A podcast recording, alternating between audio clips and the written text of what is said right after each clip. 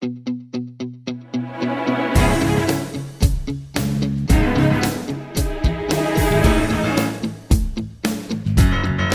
Asante kwa kuungana nami tena katika makala ya mtazamo wako kwa aliyojiri wiki hii. Tunakumbusha baadhi ya ripoti za waandishi wetu, uchambuzi kuhusu habari kuu za dunia zilizopewa uzito katika matangazo yetu ya juma hili hapa RFI Kiswahili. Msikilizaji, nitakumbusha kuhusu kundi la pili la wanajeshi wa Kenya kuwasili nchini DRC wiki hii. Uingereza nayo pia imesema wiki hii kuwa itaondoa wanajeshi wake kwenye jeshi la kulinda amani nchini Mali. Ivory Coast nayo pia ikiwa imetangaza nayo pia kufanya hivyo, bila kusahau kule nchini Marekani ambapo rais wa zamani Donald Trump ametangaza azma yake kuwania tena urais. Karibu, naitwa Hilary Ingati. Tuanze kule nchini Jamhuri ya Kidemokrasia ya Kongo ambako kundi la pili la wanajeshi wa Kenya wiki hii limewasili mjini Goma, mashariki mwa taifa hilo la Afrika ya Kati, kuungana na kikosi cha pamoja cha nchi za Jumuiya ya Afrika Mashariki kusaidiana na jeshi la FRDC kulisaidia kabiliana na makundi ya waasi ili kuleta utulivu mashariki mwa nchi hiyo. Mengi zaidi ni katika ripoti ya mwandishi wetu Victor Abuso ya tarehe 16 ya juma hili. Wanajeshi hao wa Kenya wanaungana na wenzao waliotangulia kuwasili mjini Goma wiki iliyopita. Kenya imesema inatuma wanajeshi wake 900 mashariki mwa DRC.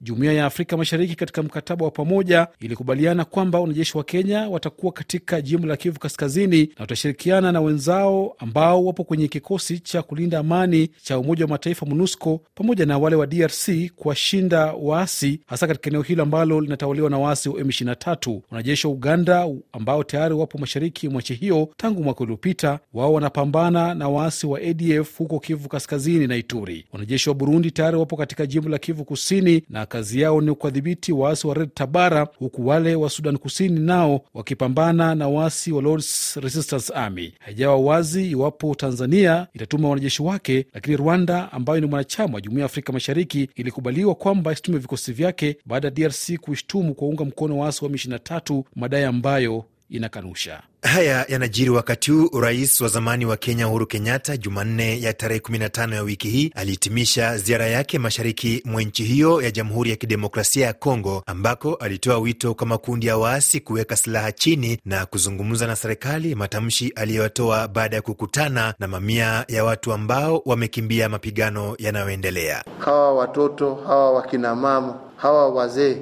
ambao hawana shughuli na shida ambazo watu wanapigania. Tusikie huruma, tuache vita na tuanze kuongea. Hatuwezi kusema tuongee kwanza alafu tutaangalia haya maneno. Hapana, lazima tuache vita, tuje tuongee.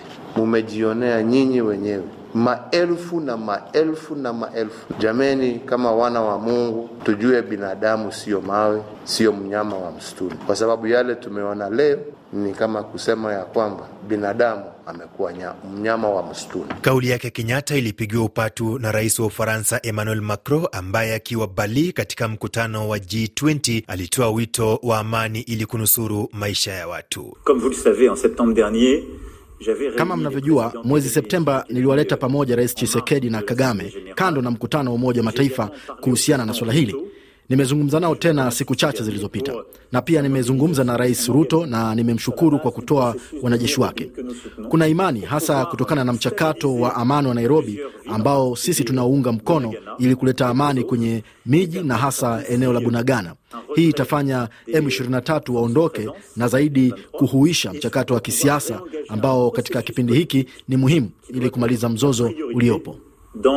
Dans, le traitement de ces tensions. Wito wake Rais Macron umekuja wakati huu nalo jeshi la serikali ya DRC mwishoni mwa wiki hii limetuma ndege mbili za kijeshi kuwakabili waasi wa M23 ambao kwa siku kadhaa sasa wamekuwa katika makabiliano makali na vikosi hivyo vya serikali. Ruben Lukumbuka aliangazia taarifa hii kwa kina Ijumaa ya wiki hii. Mbali na ndege hizo za kivita, magari ya kijeshi yamelenga ngome za waasi wa M23 katika mji wa Kibumba ulio umbali wa kilomita 20 kutoka mji mkuu wa jimbo la Kivu Kaskazini wa Goma. Afisa mmoja wa jeshi la DRC ambaye hakutaka kufahamika amethibitisha kutekelezwa kwa mashambulizi dhidi ya waasi wa M23 na kuongeza kuwa wanasonga mbele. Hatua hii ya jeshi la DRC FARDC inakuja wakati huu waasi wakiendeleza harakati za kulenga kuuteka mji wa Goma, hali ambayo inazua wasiwasi kwa raia hasa baada ya ripoti kuwa walikuwa wameuteka mji wa Kibumba. Siku ya Jumatano, kamanda wa jeshi la pamoja kutoka Jumuiya ya Afrika Mashariki, meja ya jenerali Jeff Nyaga, alionya dhidi ya jaribio la waasi wa M23 kuuteka mji huo na kusisitiza kuwa watalinda raia na mji huo. Kuna taarifa pia kwamba waasi wa M23 wameanza harakati za kutaka kuuteka mji wa Masisi. Katika hatua nyingine, Alhamis ya wiki hii kulikuwa na maandamano ya raia jijini Kinshasa na Lubumbashi kuishutumu Uganda kwa kuwa na mkono wa utovu wa usalama mashariki mwa nchi hiyo na kutaka balozi wa nchi hiyo kuondolewa. Tumechoka na mauaji mashariki ya Kongo, benye biko natutesa ni inji zinazotuzunguka kutaja Rwanda na Uganda. Tutaacha kuandamana, tutapiganisha mpaka ile amani irudie. Government yetu imfukuze pia ambasaderi wa Uganda, wanazunguruka tena, wanaenda kusaidia M23 pale Uganda na huko kwenye Kongo. Wakati wowote jeshi la FARDC walikuwa kipiga waasi wa M23, walikuwa wakiona ba jeshi la Uganda kuunga mkono wale waasi. Tumesema kama ni hivyo, sharti kabisa Uganda nao watoke katika nchi letu, na hata mipaka ya Jamhuri ya Kidemokrasia ya Kongo na hiyo ya Uganda ifungwe. Hata hivyo, msemaji wa serikali Patrick Muyaya amesema sasa uhusiano wa nchi hiyo na Uganda ni mzuri. RFI Goma 98.0 FM. Tuelekee kule nchini Burundi ambapo msichana mdogo ambaye kwa sasa anashiriki shindano la urembo la Miss Earth linalofanyika Manila nchini Ufilipino yuko kwenye mvutano na wizara ya vijana na utamaduni kwa kushutumiwa kudhalilisha utamaduni wa Burundi kwa kupiga picha akiwa amevalia bikini.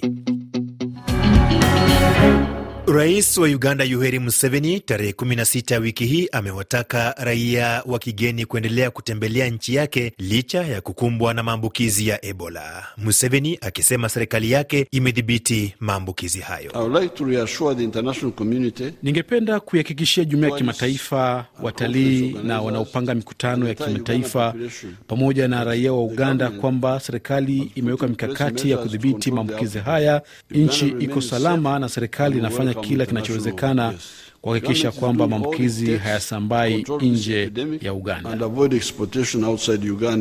Tangu kutangazwa kwa maambukizi katika wilaya ya Mubende tarehe 20 mwezi Septemba, watu 55 wamepoteza maisha kutokana na maambukizi hayo, kwa mujibu wa wizara ya afya nchini humo. Nchini Tanzania, baraza la mawaziri wiki hii limeahidi kuimarisha zaidi shughuli za uokozi wakati majanga yanapotokea kufuatia ajali ya ndege ya shirika la Precision iliyotokea zaidi ya wiki moja iliyopita huko Bukoba na kusababisha vifo vya watu 19. Gason Misigwa ni msemaji wa serikali. Baraza la mawaziri limewaelekeza wataalamu wa ndani kushirikiana na wataalamu kutoka nje ya nchi katika kufanya uchunguzi kuhusiana na ajali hii na pia kupata chanzo cha ajali pamoja na kupata mapendekezo ya hatua zinazotakiwa kuchukuliwa eh, mara baada ya ajali kutokea. Baraza la mawaziri limetoa maelekezo haya kwa kuzingatia kwamba nchi yetu imetiliana saini katika mikataba mbalimbali ya kimataifa ambayo inasimamia usafiri wa anga na hatua zinazopaswa kuchukuliwa mara baada ya ajali ya anga kutokea. Ni sauti yake Gason Misigwa, msemaji wa serikali ya nchi ya Jamhuri ya Tanzania. Tuelekee kule nchini Kenya ambapo baada ya ripoti za kuongezeka kwa vitendo vya kihalifu katika jiji kuu la Nairobi pamoja na wimbi la wezi wa mifugo wanaotumia risasi za moto katika maeneo ya bonde la Ufa, Rais William Ruto ametoa onyo akiahidi hatua kali kuchukuliwa. We cannot allow criminals. Hatuwezi kuruhusu wahalifu kuzidi nguvu miji yetu au eneo lolote la Kenya. Tumewapa vifaa mko na mkono wa sheria. Kama polisi yoyote atakuwa hatarini dhidi ya mhalifu, lazima watumie bunduki zao ili kuwadhibiti, na nawaambia, tutawaunga mkono, tutafanya kazi na nyinyi ili kuiweka nchi yetu salama. To keep the country safe. Ni sauti yake Rais wa Kenya William Ruto wakati akizungumzia suala la usalama katika baadhi ya miji nchini humo. Mkuu wa tume ya haki za binadamu ya Umoja wa Mataifa Volker Turk wiki hii amehitimisha ziara yake nchini Sudan, ambako alitoa wito kwa vyombo vya usalama na serikali ya kijeshi kuheshimu haki za binadamu. Wito wake Turk unakuja wakati huu Alhamis ya wiki hii maelfu ya raia wa Sudan waliandamana kushinikiza kufanyika kwa haki baada ya kuuawa kwa waandamanaji wenzao waliojitokeza kupinga mapinduzi ya kijeshi nchini humo. Uongozi wa waasi kwenye eneo la Tigray nchini Ethiopia umesisitiza kuwa vikosi vyao vitasalimisha silaha ikiwa wanajeshi wa serikali wataondoka kwenye maeneo yao. Kauli ya viongozi hawa imekuja baada ya mkutano wa juma lililopita, ambapo mbali na suala la kusalimisha silaha, walikubaliana kuhusu utaratibu wa kupelekwa kwa misaada ya kibinadamu. Wachambuzi wa mambo wamekuwa na mtazamo gani kuhusu swala hili? Dr Francis Wambete ni mhadhiri wa chuo kikuu cha Makerere nchini Uganda. Ikiwa watafuata masharti yale walikubaliana huko Afrika Kusini ya kuweka silaha kando na vikosi vya kigeni viondoke, kwa sababu najua Eritrea ndio vikosi vya kigeni vinayozungumziwa huko, mnafikiri amani itapatikana? Kwa sababu kutekeleza makubaliano ndio huwa magumu sana katika mizozo kama hii hapa Afrika. Licha ya hayo, waziri mkuu wa Ethiopia Abiy Ahmed amesema lengo lake ni kuhakikisha serikali yake inatekeleza kamilifu na kwa uwazi mkataba wa amani uliotiwa saini hivi karibuni kati yake na waasi wa Tigray.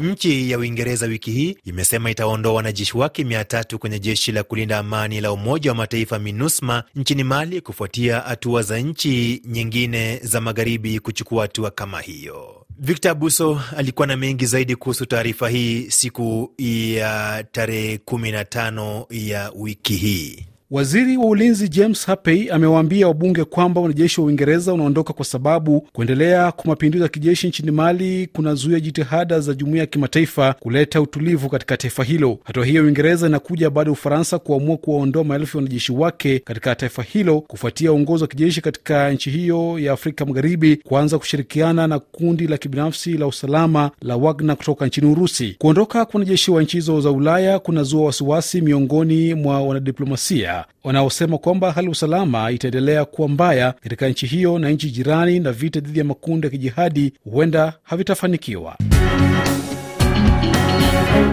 Raia nchini Equatorial Guinea mwishoni mwa juma hili wanatarajiwa kushiriki zoezi la uchaguzi mkuu, uchaguzi ambao huenda Rais Tuodera Obiang Nguema akachaguliwa kwa muhula wa sita. Taifa hilo lenye watu takriban milioni moja na laki tano limeshuhudia marais wawili pekee tangu lilipopata uhuru wake mwaka 1968 kutoka kwa Ureno. Wachambuzi wa mambo wana utazamaji uchaguzi huu na demokrasia barani Afrika. Alhaji Abdul Karim Atik anaangazia hili akiwa nchini Tanzania. Kweli ni kwamba haya mataifa makubwa ya magharibi wa kutumia umbrella ama mwavuli wa Umoja wa Mataifa wanahadaa ulimwengu, kwa sababu maeneo ambayo yanakiukwa demokrasi wanayaachia ili mradi pawe na mirija yao wanayoipenyeza kuinyonya bara la Afrika na kuwafanya wananchi wa Afrika, wanyonge wa Afrika wawe wanyonge na wateseke. E, kwa pale kwa sababu Ngwema amekubali ame ameridhika nchi yake inyonywe. Ukiridhika nchi yako inyonywe unalindwa. Ni mtazamo wake Abdul Karim Atiki, mchambuzi wa maswala ya siasa za kimataifa akiwa nchini Tanzania. Tuelekee kule nchini Misri ambapo mkutano wa Umoja Mataifa kuhusu namna ya kukabiliana na mabadiliko ya tabia nchi ulimalizika Ijumaa ya wiki hii katika mji wa pwani wa Sham el Sheika nchini Misri. Katibu mkuu wa mataifa Antonio Guterres ametaka mataifa tajiri na yale yaliyoendelea kuacha kulaumiana na kuafikia mwafaka wa kuiokoa dunia. Njia ya pekee ya kujengeana kuaminiana ni kutafuta suluhu ya pamoja, hasa kuhusu namna ya kuyasaidia mataifa yanayoendelea kwa kuwapa fedha. Wakati wa mazungumzo umekwisha, na sasa tunataka hatua Hakuna anayeweza kukataa madhara ambayo yanaonekana. Dunia inateketea na kuzama mbele ya macho yetu. Ni sauti yake katibu mkuu wa Umoja Mataifa Antonio Guterres, kama alivyozungumza katika mkutano wa Umoja Mataifa kuhusu namna ya kukabiliana na mabadiliko ya tabia nchi uliokamilika mwishoni mwa wiki hii kule nchini Misri.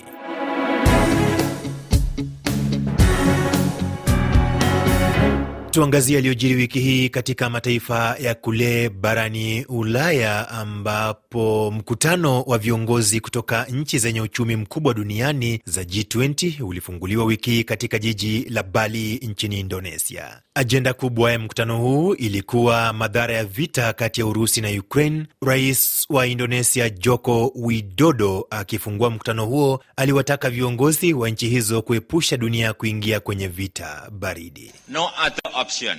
Paradigm of collaboration. Hakuna kingine isipokuwa ushirikiano ili kuokoa dunia. Sote tuna jukumu, sio tu kwa watu wetu, bali kwa watu wa dunia. Kuwajibika hapa inamaanisha kwamba ni lazima tumalize vita vinavyoendelea nchini Ukraine. Iwapo vita havitaisha, itakuwa ni vigumu sana kwa dunia kupiga hatua. Kwa upande wake rais wa Ukraine Volodymyr Zelensky aliitaka Urusi kuwaondoa wanajeshi nchini mwake ikiwa inataka mazungumzo ya amani. Nataka uvamizi huu wa Urusi uishe mara moja kwa kuzingatia mkataba wa UN na sheria za kimataifa na sio kama vile kufuata mapendekezo ya katibu mkuu wa Umoja Mataifa Antonio Guterres. Ukraine haipaswi kuambiwa ichague kuhusu uhuru wake na mipaka. Tunaheshimu sheria na sisi ni watu wa dunia. Ukraine mara zote imekuwa ikishiriki ulinzi wa amani na dunia imeshuhudia hilo. Aidha, Rais Zelenski amesema ni vigumu kuwaua raia wa Ukraini wakati huu, akiwapongeza wanajeshi wake kwa kufanikiwa kuwafurusha wanajeshi wa Urusi kwenye muji wa Kherson. RFI Tukiwa bado na taarifa inayofungamana na maswala ya taifa la Urusi na Ukraine, watu wawili usiku wa kuamkia Jumatano ya tarehe 16 mwezi huu waliuawa baada ya kombora kulenga mpaka wa Poland na Ukraine, huku viongozi wa dunia wakiahidi kuchunguza kilichotokea. Kwa upande wake nchi ya Ukraine imesisitiza kuwa Urusi ndiyo inawajibika na roketi iliyorushwa na kuanguka katika ardhi ya Poland, matamshi inayotoa wakati huu Marekani ikisema huenda ilirushwa kimakosa na jeshi la Ukraine. Rais wa zamani wa Marekani Donald Trump usiku wa kuamkia Jumatano ya wiki hii ametangaza kuwania tena urais mwaka 2024. Trump mwenye umri wa miaka 76 ameukosoa uongozi wa rais Joe Biden na kusema anataka kuifanya Marekani kuwa nchi bora. In order to make America great and glorious Ili kuifanya Marekani kuwa nchi kuu na yenye mafanikio tena, usiku huu linatangaza kuwania urais. Nchi yetu ipo kwenye hali mbaya. Hii siyo kazi ya mwanasiasa peke yake au mgombea urais, bali ni kazi ya vuguvugu, na hii haitakuwa kampeni yangu, bali itakuwa yetu sote.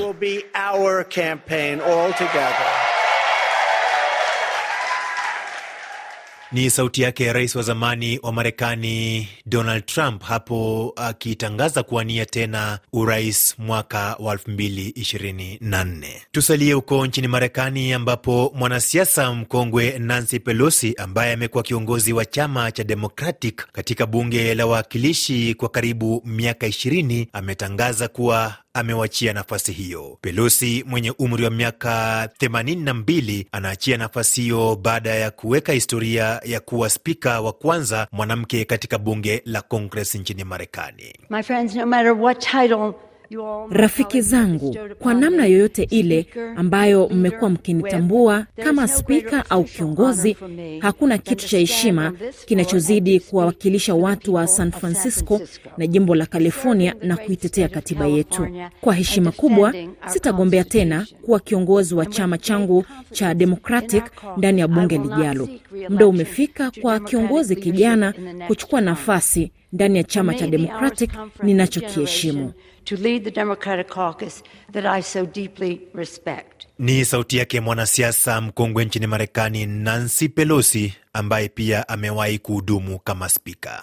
Tuangazie taarifa inayohusu nchi hiyo ya Marekani na nchi ya China, ambapo katika mazungumzo yaliyodumu kwa saa sita Rais wa Marekani Joe Biden na mwenzake wa China Xi Jinping Jumatatu ya wiki hii wameeleza matumaini kuwa nchi zao zinaweza kufanya kazi pamoja kuondoa tofauti zilizoko na kuepuka mivutano ya kila mara. Matamshi ya viongozi hawa waliyatoa saa chache baada ya kukutana ana kwa ana kwa mara ya kwanza kando na mkutano wa G20 mjini Bali, Indonesia, ambapo kwa kauli moja walikubaliana kuifanyia kazi vikwazo vilivyoko. Msikilizaji, hivyo ndivyo tunahitimisha makala ya mtazamo wako. Kumbuka kwamba makala haya hukumbusha baadhi ya taarifa ambazo tulikuwa nazo katika matangazo yetu ya juma hili hapa RFI Kiswahili. Kwa heri, umekuwa nami Hilari Ngati hadi wakati mwingine.